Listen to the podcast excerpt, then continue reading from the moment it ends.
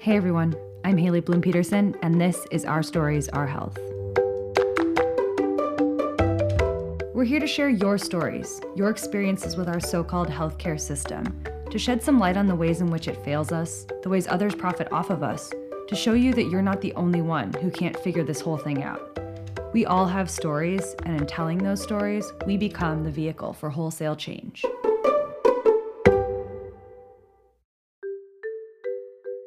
Couple of weeks ago, I got to talk to Representative Ruth Richardson. She is a member of the Minnesota House of Representatives and the CEO of Wayside Recovery Center, which is really a number of centers that provide chemical dependency treatment and mental health services to women and their families. It's pretty awesome. When she's not doing the CEO thing, she's leading with her values and getting some much needed work done in the legislature. This summer, she chief authored a resolution declaring racism a public health crisis. Here's our conversation. So, what is Wayside Recovery Center? We have a women's treatment center that is in uh, St. Louis Park, and it's a, a facility where uh, single uh, individuals who identify as women can come to. Our family treatment center where moms can come with their little ones. We also provide outpatient services and we have supportive housing as well. It's permanent supportive housing that women can live in as long as they would like. Um, it gives them the opportunity to get very secure in their recovery and also to get very secure uh, economically as well. How is the treatment different when you have that gender specific approach? Sure, great question. And, you know, Wayside, uh, through its history, has really uh, evolved so we are celebrating 66 years this year. And when our organization started, it started as a shelter for unhoused women. And that first year, we served uh, seven women. And fast forward to today, we serve uh, about 700 women a year and about 350 children a year uh, in terms of our substance use disorder treatment services. Uh, and we also are a co occurring facility uh, focusing on women with uh, mental illness and mental uh, health needs as well. And one of the really innovative things about our gender specific programming is the fact that Wayside was one of the first in Minnesota and one of the first in the uh, the nation to create a family treatment program. And what that meant is that women could come with their children and participate in inpatient residential treatment. And that was really uh, an innovative concept because prior to that, the whole idea is that you come alone, you, you spend 30, 60, 90 days uh, within, a, within a treatment uh, center.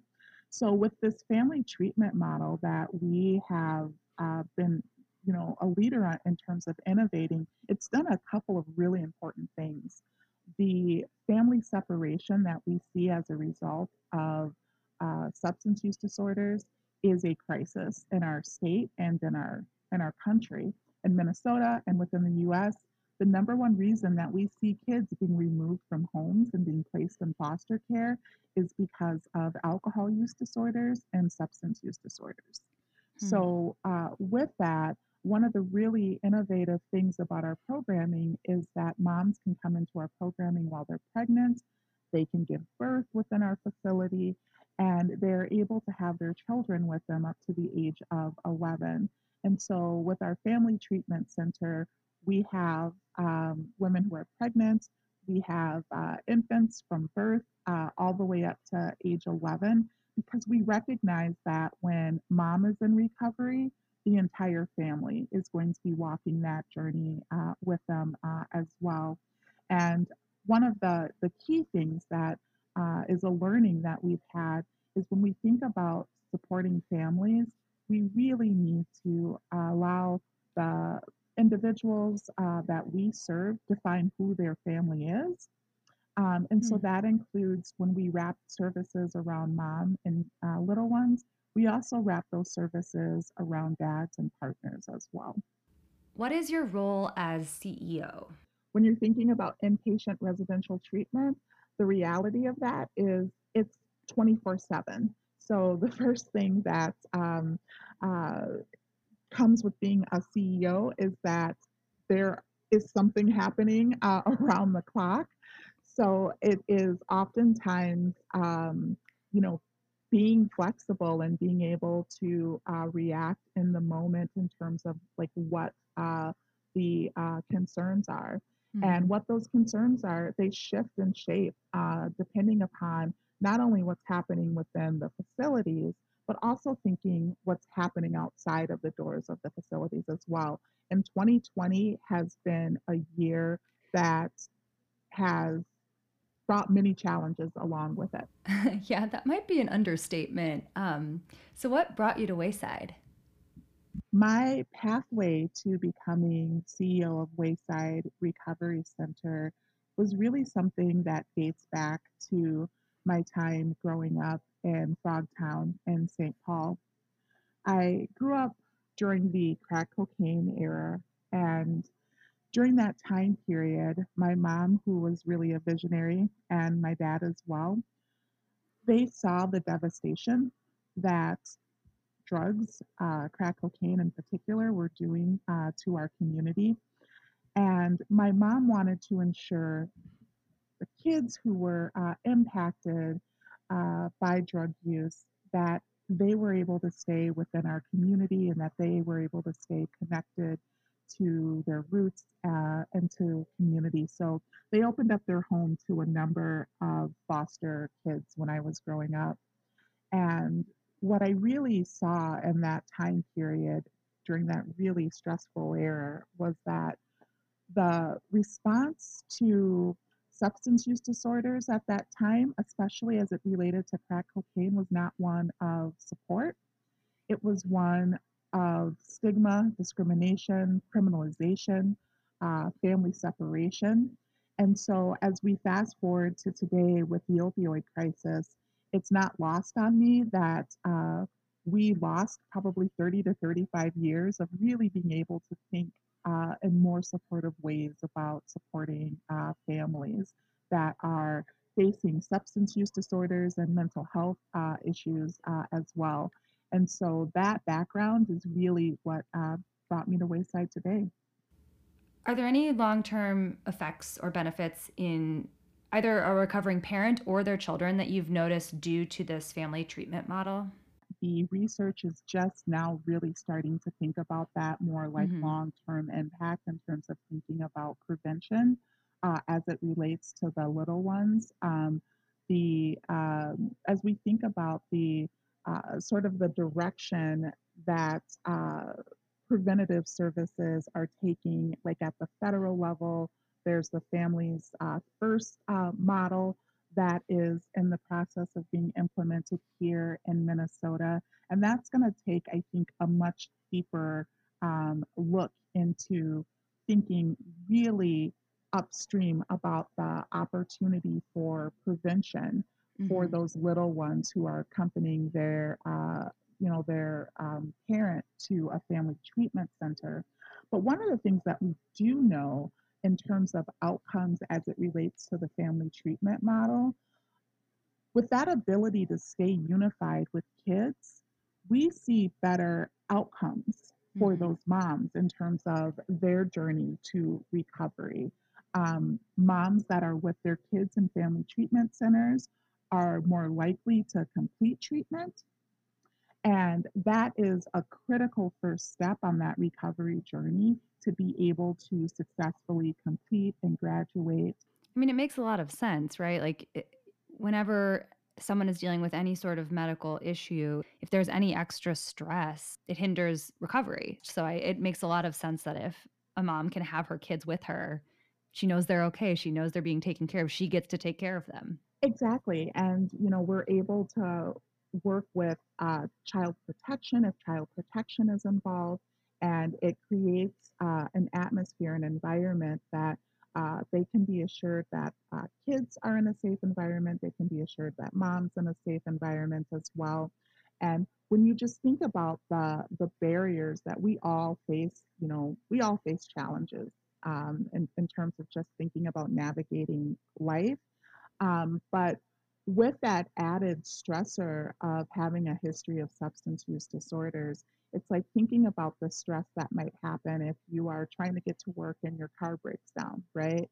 Or if hmm you can't afford childcare, or if you um, are having uh, struggles um, being able to find not only affordable care but safe childcare so that you can go to work. And so, part of the the structure that we are really looking at um, continuing to enhance and build out is that supportive piece because when your car breaks down if you don't have a lot of supportive individuals like in your life to help you that can be a really isolating experience, right? It's like hmm if my car breaks down, I've got family members that I can call and family members that I can depend on. But for some of the women that we are working with, uh, particularly um, individuals who are coming to us with like significant uh, histories of trauma, um, maybe they are dealing with generational, the generational effects and impacts of addiction as well. So if you've got multi-layered um, sort of generations of families that have been impacted as well, that can really impede that support system. So this is really thinking outside the box in terms of like how do we uh, ensure individuals that have experienced those significant levels of trauma, how are we addressing that with trauma informed care, but also thinking through when those when those life happens things occur where are the supports that are built in for them to uh, ensure that it doesn't um, uh, derail them from their focus on their hmm recovery? That's great. How has the approach to chemical dependency treatment changed as the public and lawmakers have become more aware of the opioid epidemic in the United States? you know one of the things that i will note about the focus on the opioid crisis is the fact that we have gotten to a point, it appears finally, um, within our approach that when we think about uh, opioid use disorder, the the initial sort of reaction was not one of criminalization. Hmm. It was one of here are people who need support. And it was also very interesting to hear not only in the the news cycle, but also just in terms of thinking like inside the Capitol and also hearing from advocates. We heard a lot of stories about how individuals who um, ended up experiencing an opioid use disorder, at the root of many of those were uh, concerns about the dispensing process and thinking about um, how they had been billed as sort of this uh, this safe alternative, and so people were having questions about providers, and they were having uh, questions about um, opioid producers and what role they played in terms of this actual crisis. hmm And those were conversations that definitely I didn't hear as a child, like coming up um, as it related to um, concerns around, uh, you know, crack cocaine. Hmm There was no families first initiative to try to keep families together. There, there were not sort of these like in-depth conversations that were related to prevention. You know, as I talked about earlier, the idea was really one of stigma. It was really one of discrimination. It was really one of criminalization. Like hmm your children are removed, you go to jail was sort of just uh, that was that was the reaction. That was sort of what um, the the expectation was.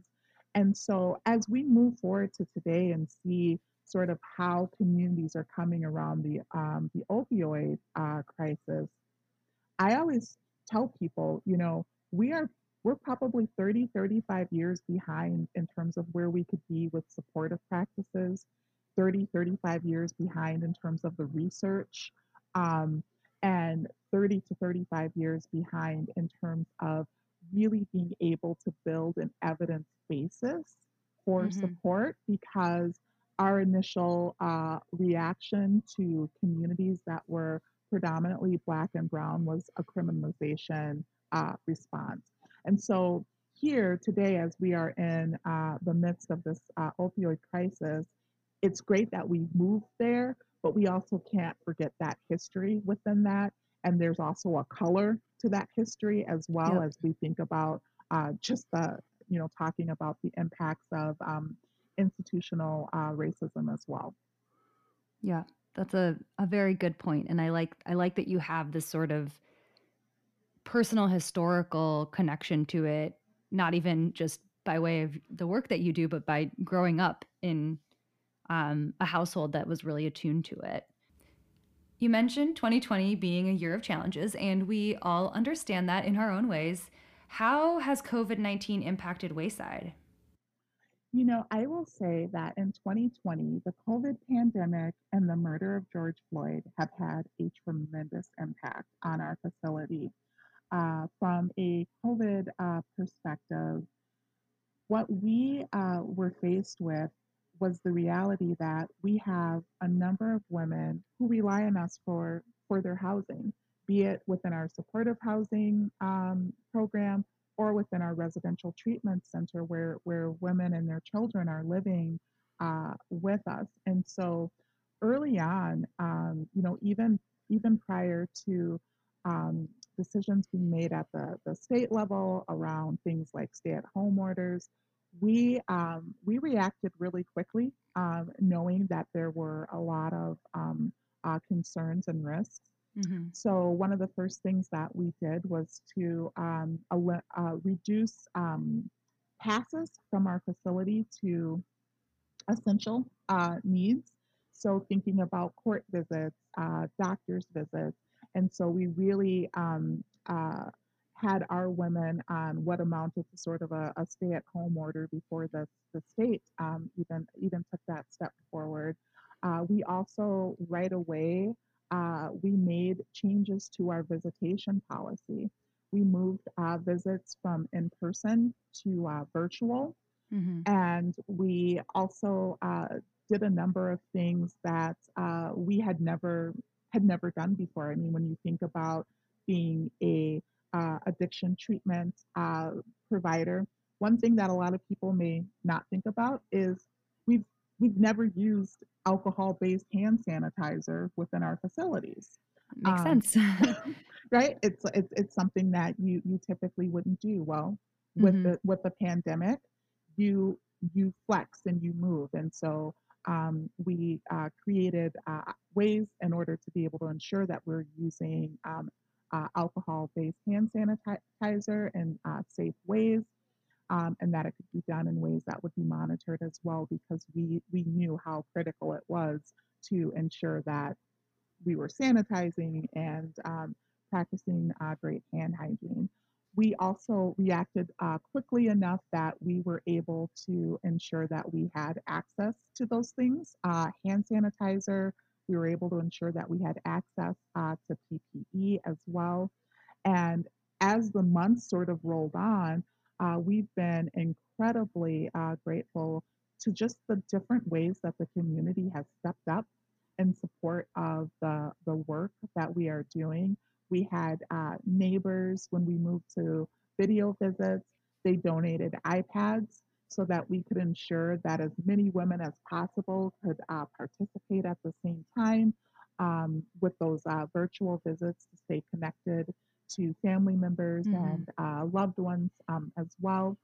And more than anything else, uh, what we've really sort of learned through this challenge of a pandemic is the fact that there's a lot that's outside of your control in terms of thinking about uh, pieces of the pandemic, but the things that we could hold and we could control uh, in terms of uh, keeping the facilities sanitized and en- ensuring that we had access to the appropriate P, uh, PPE has been really a critical way forward. And it's been really great to see not only our staff, uh, but our clients pull together in really great ways to support one another. Because think about being in a family treatment center um, with your little ones, not much uh, opportunity to um, venture out. Um, at one point, we had nine kids under the age of one within our family uh, treatment center. Wow. And so there was uh, a need for just pulling together as a team, being able to give people respite um, and an opportunity to kind of get refreshed and uh, to be able to come back to their infants and babies and other little ones um, after being able to have a little break. And then also thinking about trying to have school in a treatment center when all of the, you know, we moved to distance learning as well. hmm So we've learned a lot in the last few months. Yeah, you've got PPE, medical treatment, housing, schooling, just all of the hot button issues. Given that we are, you know, what, five months in, six months into the pandemic um, in the United States, and people are home, people are not able to maybe access some supports that they could have before. When it comes to chemical dependency and mental health, are are there things that you're particularly worried about right now? Yeah, you know, the challenge prior, uh, the challenges prior to COVID were significant challenges. Access to addiction services, access to mental health services was already a challenge uh, coming into 2020. And Mhm. with the COVID pandemic, what we really saw happen is that it began to shine a bright light on those access issues. And it also began to shine a bright light on just the deep, deeply rooted disparities within Mhm. our communities when it comes to uh, Black, Indigenous, uh, Latinx, um, you know, people of color, and just thinking about those those populations. So with that, what we began to see during the early stages of the COVID uh, crisis was just increased needs, increased needs for supports, um, Mhm. uh, increased anxiety, uh, increased uh, mental health needs, and then the murder of George Floyd happened. And with that, it really set in motion um, a, just trauma on trauma within our communities because the challenges that we face just in in terms of ensuring access to care it's not new. Uh, the challenges that we face in terms of uh, discrimination racism like those things are not new. I think Mhm. what 2020 has done is it's shined a bright light on those inequities. It's shined a bright light on the impacts of institutional uh, racism and um, being in the midst of this pandemic and in the aftermath of uh, George Floyd's murder, what we are seeing is more needs uh, than ever. And thinking of that really broadly across the lifespan, that includes for our little ones who have experienced um, significant trauma. ACE scores, adverse childhood experience scores, are higher. Uh, issues of trauma it's unrelenting uh, in many communities right now, and we're seeing that play out in terms of the wait lists and the need that is out in our communities. Mhm. I like the phrase trauma on trauma. I think it it really identifies the sort of feeling of being kicked while you're already down that I think so many people in our community are feeling right now. Um, and in different ways, of course, for different communities, but there is this sort of sense, and this is, you know, 2020 as a whole, like what's next? What's going to be thrown at us like to make these things even harder to deal with? Yeah, 2020 has been a exercise and it can be worse. Um, and so you're, I mean, hmm everyone's on everyone's on i i think uh high alert and i mean and just in terms of things like i started seeing stories about things like uh murder hornets i started seeing Yep. stories about like birds descending on walmart and i'm like i don't know what else 2020 has uh in store uh uh for us but um what but what i know in terms of uh being in this in this aftermath is there is just a need for so much uh, more services. And so, um, as an organization, one of the things that we are grateful for is uh, with uh, recent investments, we now are looking at expanding our access to mental health services, um, expanding access to uh, psychiatric care, and really more integrated care models as well. Um, and I will say that with where we are right now within the within need, it's not enough. But um, we are we are really hopeful that in this moment there's going to be a true investment in the area of uh, addiction and mental health as well to really meet the needs that are out there in our community. That is incredible and so needed. And even if it's only a small step, it's moving in the right direction. Switching gears a bit, let's talk about your other job. What made you decide to run for office? Well, running for office was never really part of the plan. I like to refer to myself as the accidental politician. I didn't have I didn't have sort of this grand scheme or grand plan of thinking about uh, how am I going to get to the state house. It really arose out of a question being asked uh, of me, and someone said, "Hey, have you ever thought about running for office?" And I responded, "No. Why would I do that?" And uh, a week later, a second person asked me, and I said, That's really weird. Someone asked me that last week, and no, I said I not something that I've ever thought about doing. And later that week, I had a third person ask me, and then a fourth person asked me, Have you thought about running for office? And at that time, uh, what was really interesting is I began to question myself as to whether would I even be a good person uh, to mm-hmm. run for office um, do I have the right background? Do I have the right skill set to be really effective? And so I decided to tap into my network of friends and I started asking people, I said, you know, it's really weird. I've had four people ask me in the last two weeks to run for office. What do you think I should do? And everyone said, yes, of course you should run for office. And it was so funny to me because I'm like, why is this so obvious to you? And it's something that I've never thought about before. And I've heard the saying that it takes a woman being asked seven times. I uh, was just going to say that. Yeah.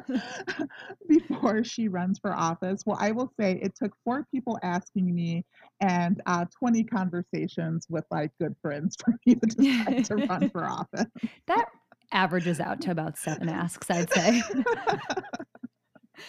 um, one thing that you did this summer during the I think it was the second special session in the legislature, you were the chief author of a resolution to declare racism as a public health crisis.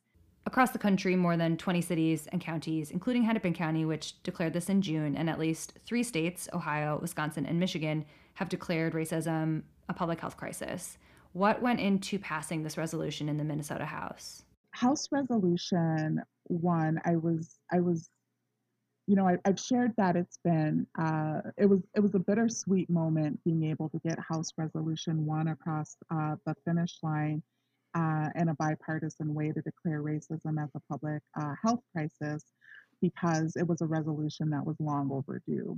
Mm-hmm. Um, with the where the sort of roots of that resolution came from, it was a few days after the death of George Floyd that I began talking with uh, members of our People of Color and Indigenous Caucus, we call it the POCI Caucus, about the need to declare racism as a public health crisis. And the idea really is rooted in naming what has been at the center of the deep um, inequities and disparities within our country for well over 400 years and until we can name it, and until we can all agree that it is harmful, and until that we can all uh, agree that it needs to be dismantled, we're just going to continue to perpetuate the um, the inequities. Mm-hmm. And one of the things that I thought was really important as we were uh, taking on this discussion of not only declaring racism as a public health crisis, because I thought, um, and the members of the POCI Caucus as well thought, we can't just declare it a public health crisis. We need to start talking about what we are going to be doing to actively dismantle uh, racism within our within our systems.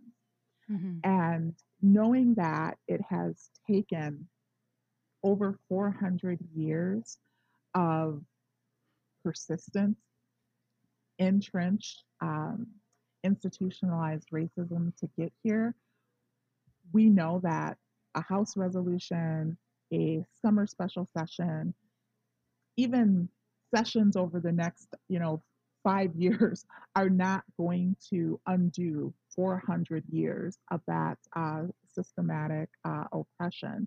And so, with the the important piece that I think that really came out of that is the fact that we are uh, convening a House Select Committee, and that models what we did with our COVID response. When we heard about COVID, everything stopped at the state level mm-hmm. because we realized that COVID was a public health crisis. We realized that people were dying because of this public health crisis. And we also realized that there were things that we could do from a prevention standpoint as well.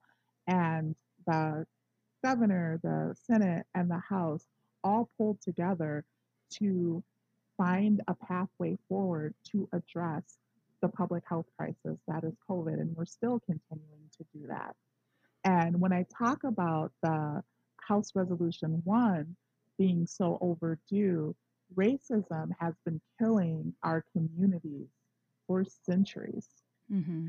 And so to know that and to know the length of time that it's taken to just to name that within the state and to even begin to talk about how do we as a house become an anti uh, racist like institution how do we begin to meaningfully engage with communities to ensure that there's trust within our systems and the systems that we know that are currently so deeply entrenched with racism that the outcomes are are horrendous for our communities. People talk about our systems being broken and it's like no, our systems are working exactly the way that they were designed to work. Mm-hmm. We're getting the outcomes that they were exactly designed uh, uh, to produce. So um, I will say that it was uh, refreshing that we were able to pass that resolution with some bipartisan uh, support. And we are looking forward now to the next step as that uh, House Select Committee is being convened and are going to dive in into every area of the house um, as it relates to human resources, hiring, leadership appointments, uh, vendors, like how, how do we determine who we are contracting with, being able to think about the legislation that has passed and the legislation that we will pass, being able to look at that with a race equity lens and being able to look at that with an intersectional lens as well knowing that when race intersects with disability, those uh, disparities are going to look a certain way. When race intersects with gender, those disparities are going to look a certain way as well. So, my last question is can be more general, can be specific, whatever kind of comes to mind, but what are your hopes for our healthcare system? Oh, that is such that's such a big question. And I will try to boil it down to um,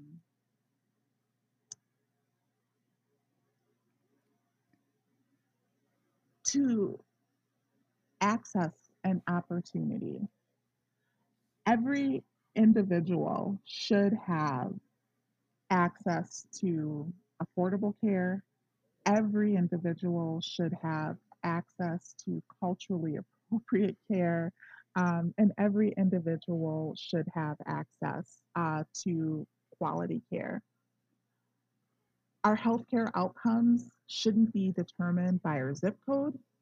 It shouldn't be determined by the color of our skin. I think that the maternal mortality outcomes just speak to how deeply rooted these challenges are. When we think about Black women being three to four times more likely to die during childbirth, and also recognize that 60% of those deaths are preventable.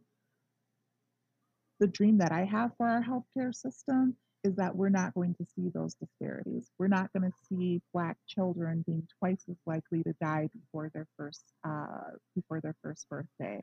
And so, um, the system that I I dream of works for everyone. That's great. I just want to thank you for the opportunity and um, appreciate being able to share a little bit about uh, Wayside and my journey to the Capitol. Well, thank you, Representative Richardson. This has been a really awesome conversation. I love, I've loved getting to know you a little bit more and about the work that you've done. Um, and we're just so grateful that you could join us. Thanks. All Appreciate right. it, Well, Haley. yeah, you take care. Okay. Bye. Bye.